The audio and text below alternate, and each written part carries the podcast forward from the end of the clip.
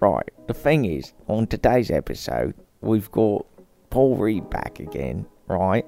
And we also have Charlie and Elliot and Gary, and they're going to be discussing some discipleship. Alright? All right, hey Paul. Last week you left us kind of on a cliffhanger because you told Mhm. us how you stabbed a kid, but I believe there's a sheep story too, which we're always up for a good sheep story. Wow. well, if you didn't listen to last week's episode, there it's not as bad as it sounds that I stabbed a kid. You should probably go back and listen to episode 40. Yeah. Um, so we were at youth camp in oh gosh, years and years ago, and we took these two students. Well, they weren't really part of our youth ministry, but their mum was goes to our church, and her kids were like off the rails, and she was like, "I'm going to pay for them to go, and hopefully you all sort my children out." Hmm. Every youth pastor on this podcast knows that feeling. So we took them, but they were just like a nightmare. They never came in any of the services. They just they didn't do anything that we said. They were a Mm. nightmare. And so um, we're playing football. American football or No, because Soccer. that would have I would have said American football.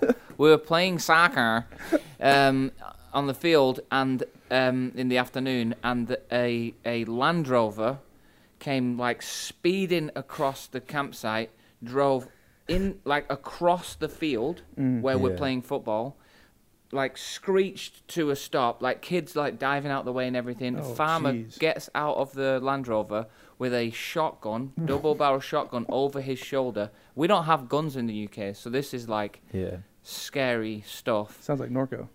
And he's sort of like puts it like down the barrel in his other hand, like ready to go, and says, "Who's in charge?" Oh my gosh. All the kids like look at me. All the leaders look at me. I'm like, uh, like raise my hand, and he's like, "Come with me." What? So I'm like, I'm, I'm not gonna get in your Land Rover, and but you do have a gun, so I am gonna get in your Land Rover. I get in this Land Rover. He drives me like up the hill, over the fields, and takes me to like a certain field. We get out the car, and there is a sheep that had been stoned. I'm talking biblical level stoning. That reaction is exactly what I I oh my I, gosh! I said, "What, what, what's this?" And he said, I haven't had sheep get stoned, but I've kids Yeah. get stoned. I Every didn't even know Wednesday. sheep could smoke weed. Guys. so he he goes right.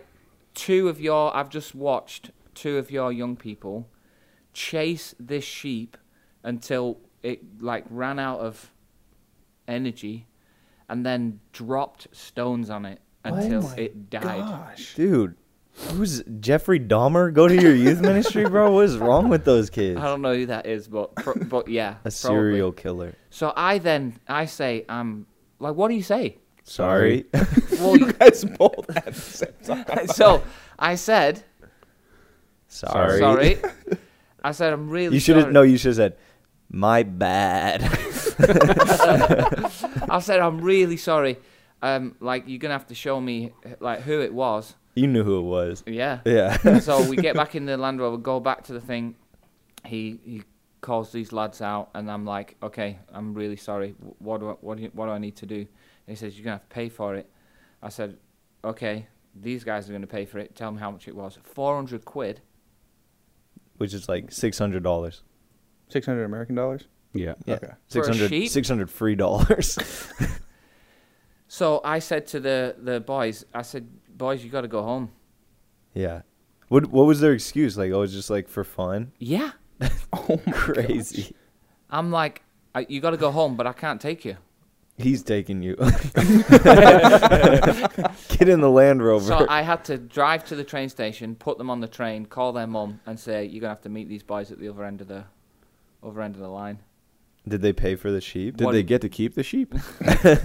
they paid for They it. get the wool, make a jacket out of it. No to both of those questions. Did you pay for the sheep? Of course, Oh my goodness. Did you get So- the sheep? I had no. Who I, got the sheep? I got to go to the church board when I got home with an invoice for a dead sheep, and say to them, could we have an extra 400 quid for our youth camp budget because we killed a sheep? Dang, you should just budget that in every year. Did you put the blood over the mantle at least, or something like u- utilize it as an example, or Yeah, I, pre- I preached on that. and that- so the guy l- legit was using his gun to intimidate you to get in the car. totally. Because I thought like maybe he was he's gonna hunt a sheep or something like that, but like he the gun was for the purpose of getting you in the car. But here's my question. So he said he had watched this, the boys do it. Why I- didn't he stop them? Yeah, Exactly. he's got a gun. but that was not a question I was going to ask him. So what's that weirder, the boys doing it or some old man watching them? Do yeah, and then being like, yeah. See, I thought with the What's up? shotgun. What, also, what's up with your guys' camps? Just sheep's roaming around. Well, it's in Wa- it's in Wales. There there literally is sheep everywhere. okay. So that's that's not the unusual bit. You Yeah. find that unusual and not the psychopathic No, teenagers. I do, uh, but I'm a youth pastor. I'm used to psychopathic What dropping stones on livestock? yeah, I've never. we've all been there. this has gotten sideways really quick. I thought this we was do have a subject today. this was my thought was that he had the shotgun because I, th- in my mind I'm like the sheep is still alive. Yeah, yeah, and he's you gonna ha- make he's gonna you make kill you it. Or kill like it. an initiation Yeah. ceremony. You should change it. You should add that. Okay. We're in ministry. We all know none of our stories are quite true.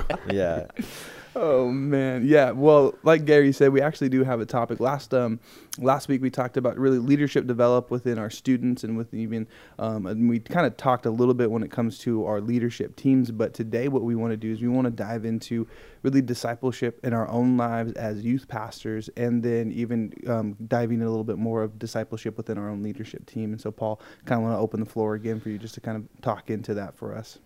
Yeah, well, I think w- what I sort of was leading towards um, last week was this idea that discipleship is something that you graduate from, and, and that it isn't.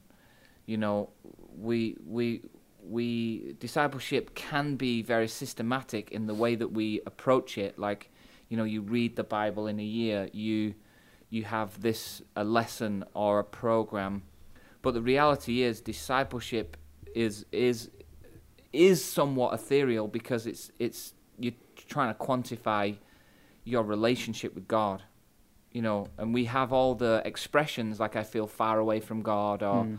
you know I'm I'm I'm walking intimately with God at the moment, but we know they they don't do they don't really describe what's going on.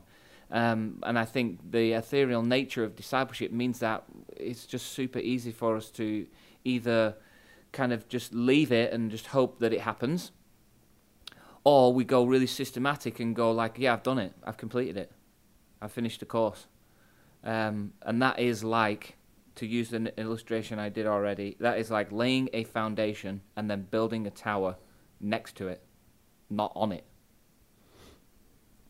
Yeah. Yeah. It's, it's one of my soapboxes right now, just reminding um, youth pastors, especially, the importance of not only discipling students, but that you yourself are, are, are a disciple. And, uh, you know, we don't have to look far. You know, what makes a leader a leader? If in, in the Bible, I mean, outside of Jesus, what made the disciples, who in our minds are some of the great examples of leaders, and they went on to be do great things and went all over the world preaching the gospel, but what made them disciples.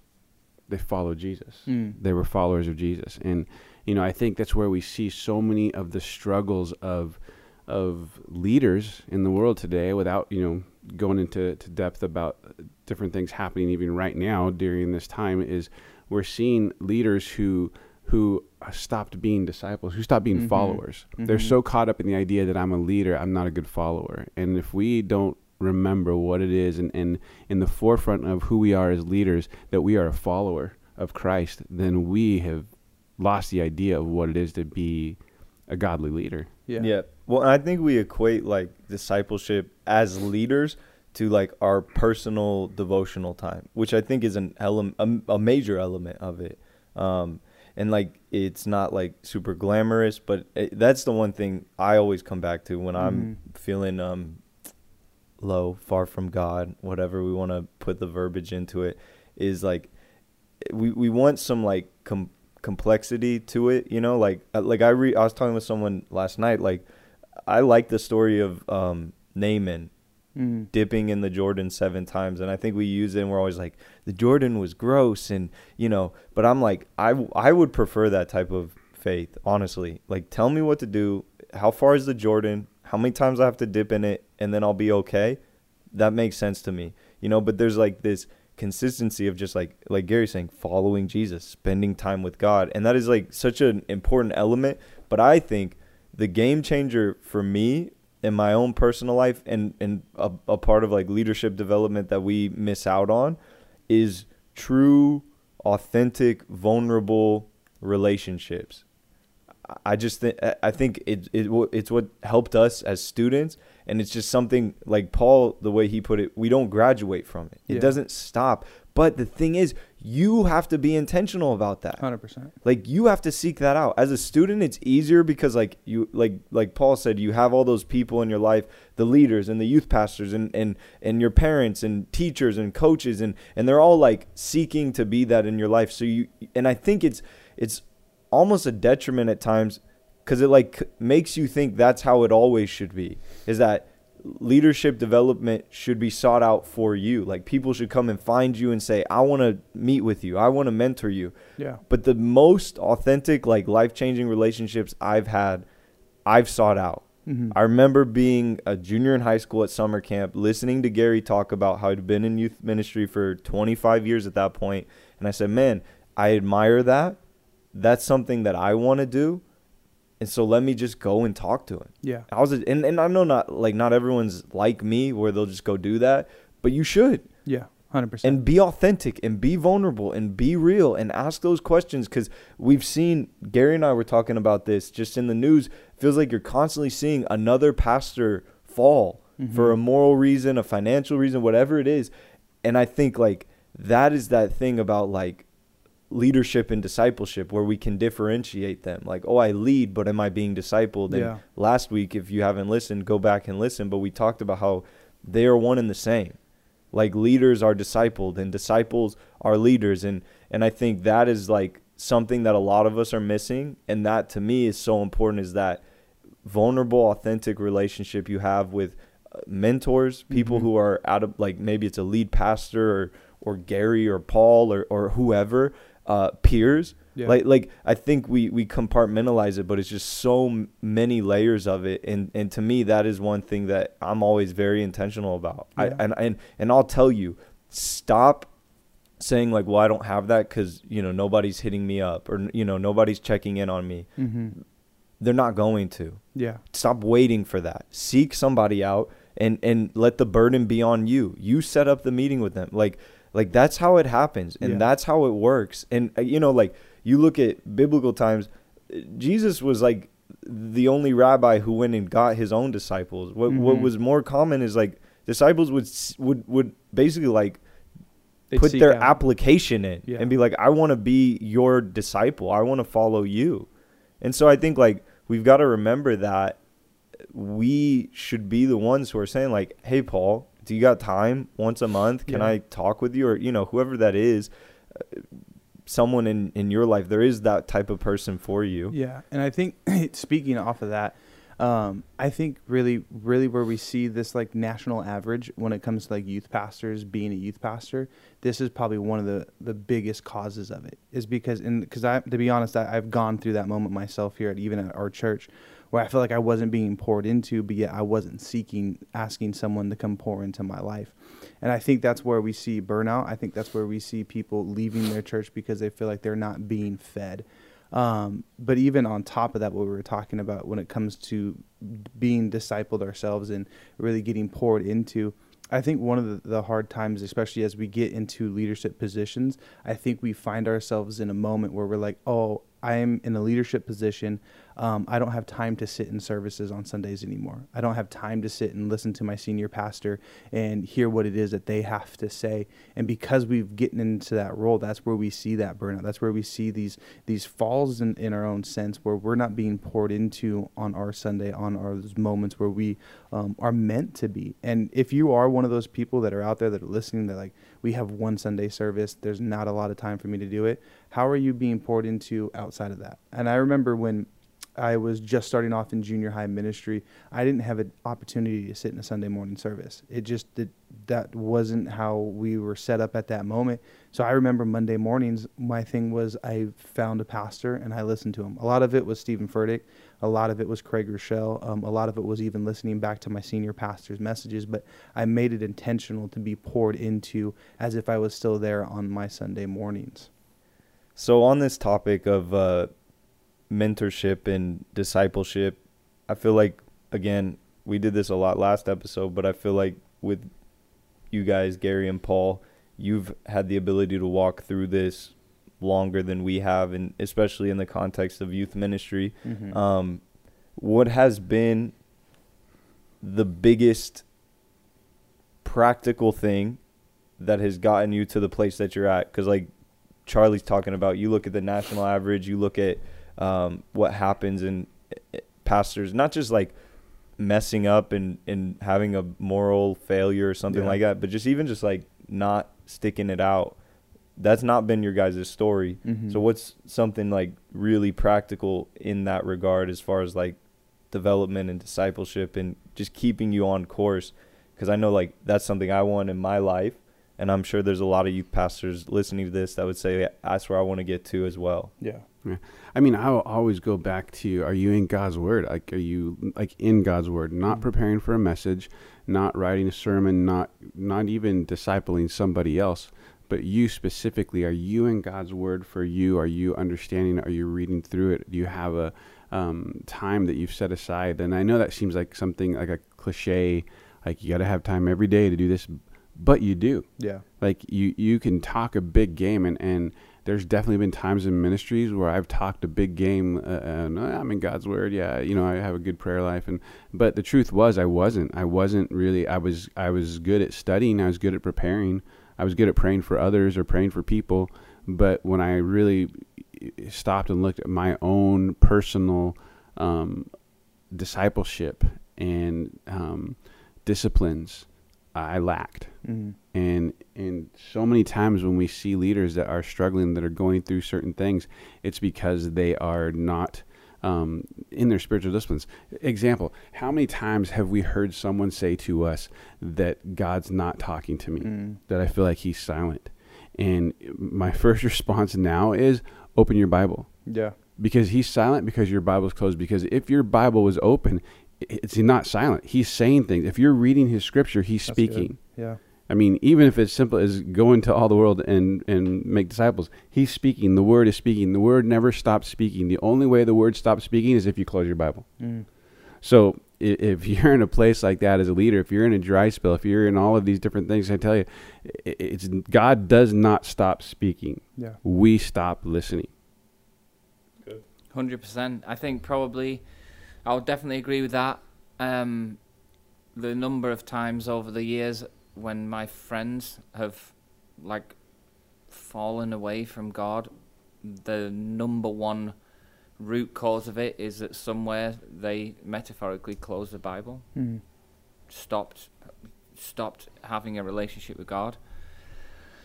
But I would say, as a second thing to answer your question, I think as a leader, as a disciple, you have to have an unwavering commitment to dealing with your own stuff. Mm. Because everyone has a shadow, everyone has their insecurities. You don't graduate from that. Um, not if you're growing, you don't, because every new season, I know that's a twee expression, but like every new level, you know, has the potential to bring up a greater degree of insecurity about something. And insecurity and, and, and habits and, you know, self soothing that insecurity with, with things that are potentially destructive is not something that someone else can take responsibility for. You have to deal with your own stuff. Um, not alone, but insecurity will will tell you that you have to deal with it by yourself and that you can't. You know, the enemy says two lies. No one's doing that, or everyone's doing that. Hmm. Both reasons to not really share it with anybody. Yeah.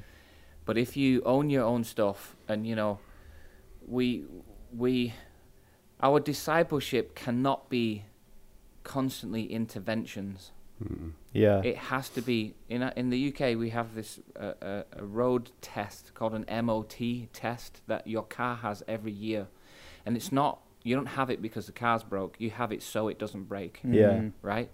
And so uh, discipleship and pastoral care in our churches, if we're not careful, is intervention based. Someone's marriage is in a mess, therefore do the marriage course. Yeah. Someone's relationship with their kids has broken down, therefore do the parenting course Yeah. someone is you know struggling with addiction so therefore we're going to do this and do that but i reckon as leaders we have to have an unwavering commitment to not be intervention but to be MOT as we would call it It's good. actually ahead of the curve so zoe and i we've been married for 23 years in september and we're doing the marriage course now Good. not because the pastor told me to do it or because you know we're struggling or we're not getting along but because my marriage is one of the single most defining relationships in my life Yeah. Mm.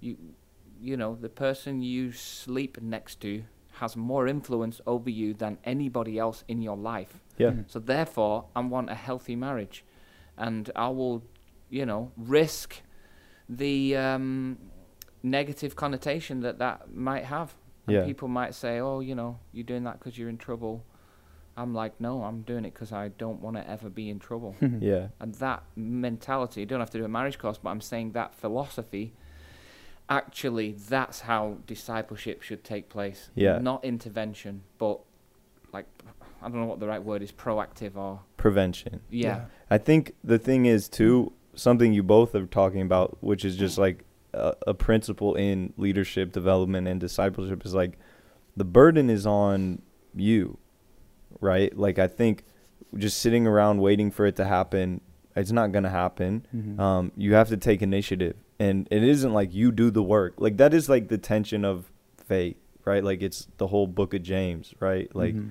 it's not that it's not faith through works, but like putting your faith to work, and like it's a real fine line, Yeah. especially for like a church kid like me who like kind of started to think like, oh, I can just be a good Christian, like I can earn salvation, and it's like, no, no, no, that's totally misunderstood, and like you you're you're getting it wrong. But there is this like salvation and then sanctification and the process of growth, and and I think there is this new thing. It's probably already been, always been around, but it's definitely like really prevalent right now.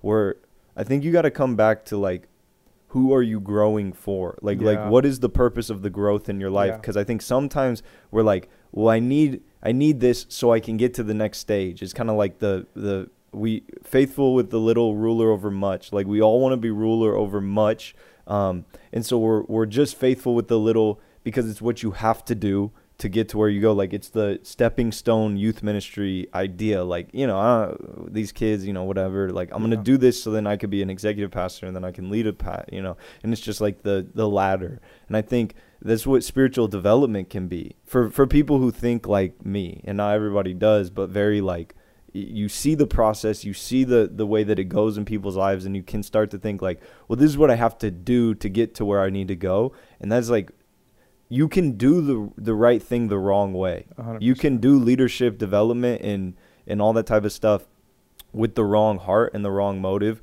which i think is like just as if not more dangerous. Like and so i think that's something listeners should should go back to is like what are you doing this for like i was thinking about that last night like you know because sometimes it's like it's like reading the the word just to get a sermon Mm-hmm. you're still doing what you need to do. Technically, you're reading the word, but you, you're doing it wrong. Like we we you know I I I would just I want to be a good husband. I want to be a good father. And if I can't be those things, who cares if I'm a good youth alive missionary? You know, and so I think it's just like getting our priorities straight as leaders because it's like, well, I got to read my Bible so then I, I'm a good youth pastor. And it's like, no, like you, you're a son and daughter Mm-hmm. first and foremost, a son and daughter of the king. And like you just need to spend time with God. And and the the byproduct of that is you will be those things that you need to be. Like y- it will benefit you, and there are blessings that come from it. And so I just think it's like that's a huge part in the process. Is like slow down and and think about like, well, what are you? Why are you doing this? Because if it's just so that like you're a good pastor or like you know you get to where you need to go, um, uh, then like you're missing the point. And that's the insecurity thing. hmm because insecurity will drive that. I think the blueprint is in the book though as well, which is what Gary's talking about. You know, we were talking about this recently um, at, uh, at at Gary's church with the young people. Two Peter chapter one says, "His divine power has given us everything we need for a godly life." So we are we have what we need. Um, everything we need for a godly life. So make every effort to add to your faith. And then there's a big long list of um, of things that you need to add to your faith. Oh no, I missed a bit. Sorry. Um, His divine power has given you, given you everything you need for a godly life through the knowledge of Him. hmm So that accessing what you need for your life is through knowing God to a greater degree. And then it goes on to say how you do that. It's an unbelievable passage of scripture about discipleship. It says, So therefore, make every effort to add to your faith. And then there's a long list of things that you can add, like brotherly kindness and, and perseverance and all of this stuff. And then it says, If you do this in increasing measure, in other words, if you commit to do this continually, then you will not be unproductive in your knowledge of Him Yeah. Mm. which goes full circle back to how do I get everything I need in my life is through the knowledge of Him. And I won't be ineffective in doing that, which is the key to getting what I need, if I com- if I'm committed to adding to my faith. So what Elliot's just described is not just a good idea; it is the Bible blueprint Mhm. to say I will add to my faith. And he, he, Elliot was just basically saying, you know, how are you going to do this? Like that is you taking 2 Peter chapter 1 going, all right, I'm not doing this because it's a program or because someone's telling me to do it. I'm a big boy now or I'm a big girl now and I'm going to sit down and go, okay, I've got everything I need for my life. That's not that's not my promise, that's the that's the book's promise. So how do I get it? Well, through the knowledge of him. Okay, how do I become effective and productive in increasing my knowledge of him? I do that through adding to my faith. So what am I going to do? Yeah. That's genius, and not my genius. That is the genius of the book, which is why Gary is totally right in what he said, which is open the book. Yeah, that's. I think that's the thing about it, especially like for people like me. It's like I would rather, and I think a lot of us would rather it be mystical and complex, um, but it isn't. And and for whatever reason, like it's simple, but we we don't take it. If it was more complex and more mystical, like if hearing from God was a matter of like uh, rituals and Mhm. sacrifices and things, we almost might do that more. Well, than that's Naaman. That's Naaman that that's you were what I'm. That's about. what I'm saying. Is like that's that's where we get into. Is like tell me to dip in the Jordan seven times, bro. I got you. I'll do Yeah. that. Like, but there's just this like it's consistent, um, and it does work, but it's not glamorous. It's it's not it's not mystical. It's mundane. But Yeah. that's like, and it isn't to say that God doesn't move in those mystical ways. Still, He does. But like that's what we've been like programmed to look for and to want is like I want to go to a camp and I want to have Paul speak and then I want to have him find me in the crowd and I Mhm. want to have him tell me exactly what I'm going through without me saying anything. Yeah. I and like and That's and, the problem, though, is everybody I think gets in this head mindset, and we've all had an experience with with the Lord where he, he just put something on our hearts, or he's spoken Yeah. to us through a dream, Mhm. or through someone else, like yeah, you're saying. hundred percent. We've all been there, but I think everyone wants that. I want to hear from the Lord, so I want that. I don't Yeah. get the goosebumps anymore, so I want that. Yeah. Instead of the consistency of discipleship of being in God's Word, that's why it's so frustrating when people say I'm not being fed or I can't hear God. Mhm. Well, if, if you're not going to open the fridge, you're not going to eat. Yeah. If Yeah. you're not going to open the Word, you're not going to hear. And and if we're if we're going to on one sentence teach the Bible is alive and it's living and it breathes and and but if it's shut, it's not going to say anything. If Yeah. you're not reading it, then it's not speaking. yeah. Mhm. Well, and I would I would even say you won't be able to have those other moments without that that time spent. Yeah. Because that's that's what fuels you. Like all they'll all they'll equate to nothing. Exactly, because because it's coming through your own strength and your Yeah. own ability, and we all know that doesn't matter how good your cadence is. It doesn't matter how many tweetable things you know. If it's not done through uh, the power of the Holy Spirit, no one's life is going to be changed because of it. But if you're not spending time with God and, and being filled and ready for those moments, it's like uh, I think Manny Arango, he's he says this. He's like, my wife could I, I could tell my wife I want to her to cook me a steak, but if we don't have that in the pantry, she can't cook it for me. She knows how to cook it for me. She's ready, like she's willing and ready to cook me a steak.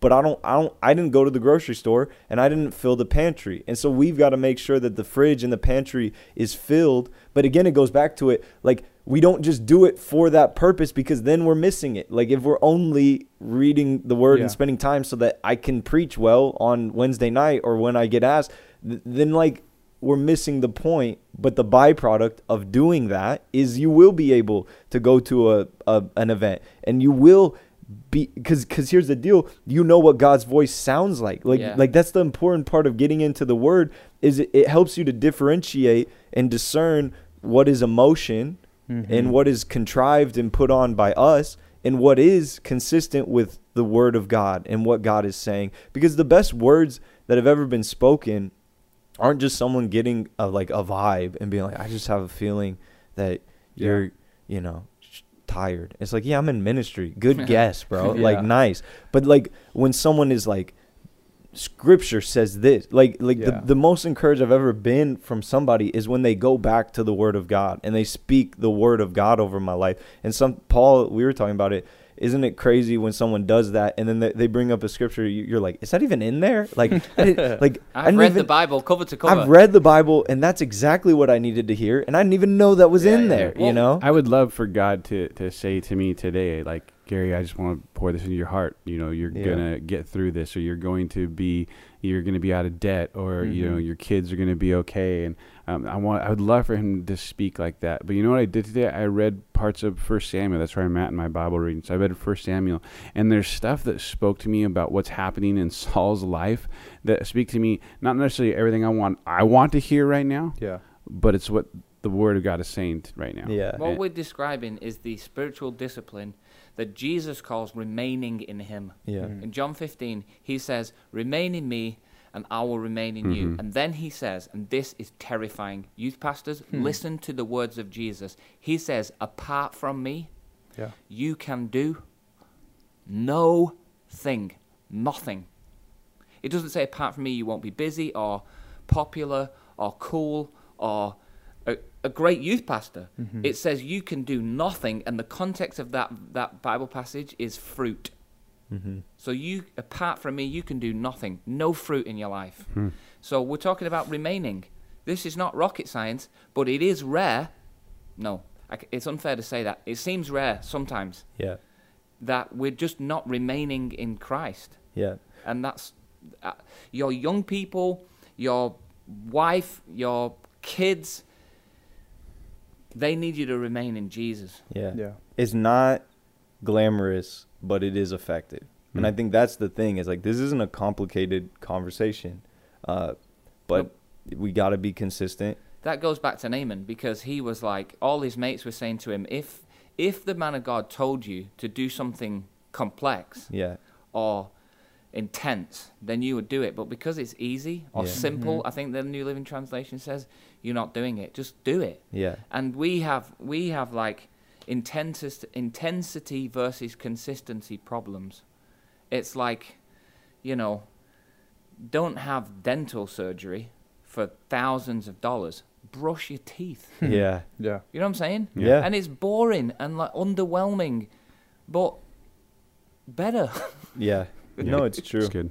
And I think that's like these principles mixed with um, those types of relationships that that speak this into you. You know what I'm saying? Like like that's the thing is you need people you can be real and vulnerable with, um, who aren't trying to solve and fix your problems on their own, but they're gonna point you back to what the Word of God is saying. Yeah. Like that's how th- all of this works together. But I would say you you do that personal devotional thing that nobody else can do for you, mixed with having that intentional mentorship, relational vulnerability, you're going to grow. Yeah. And and so, but again, the burden is on you.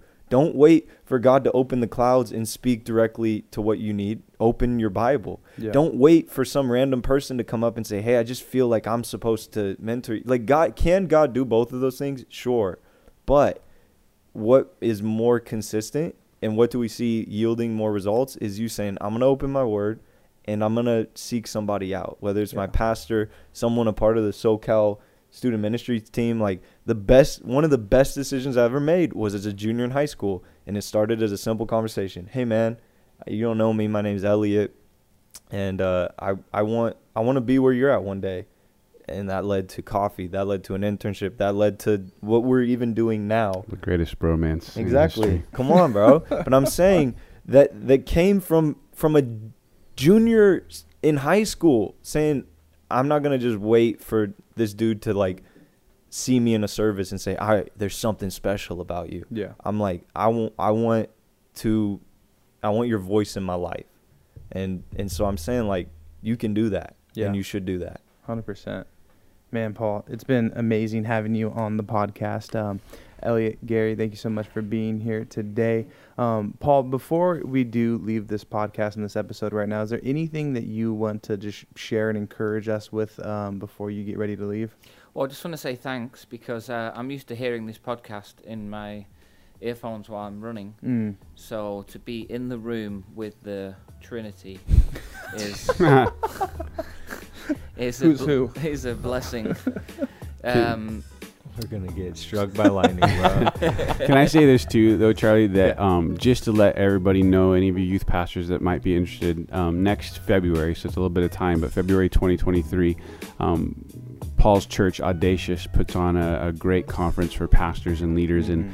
Elliot and I have gone multiple times, and Elliot and I are going to lead a team this uh, this year to go, a team of pastors and, and Christians and leaders that want to go with us. And um, so, if you are interested in making that trip and making that journey with us, um, I know that Charlie's going to go this year, and we actually have a police officer in the room right now Yeah, too, and he's he's, our- coming he's with coming us. too. Our security Officer he's Joey. protection. And uh, and so, just encourage you if that's something you'd want to do, and just uh, get some time with us, get some time with Paul, and uh, go to a great conference. Come join us. Yeah, it's gonna be a great time, but Paul will also be at summer camp too. So go to summer camp. Even better. Other than that, guys, thank you so much for tuning in today. I hope you enjoyed it, and we will catch you on the next podcast.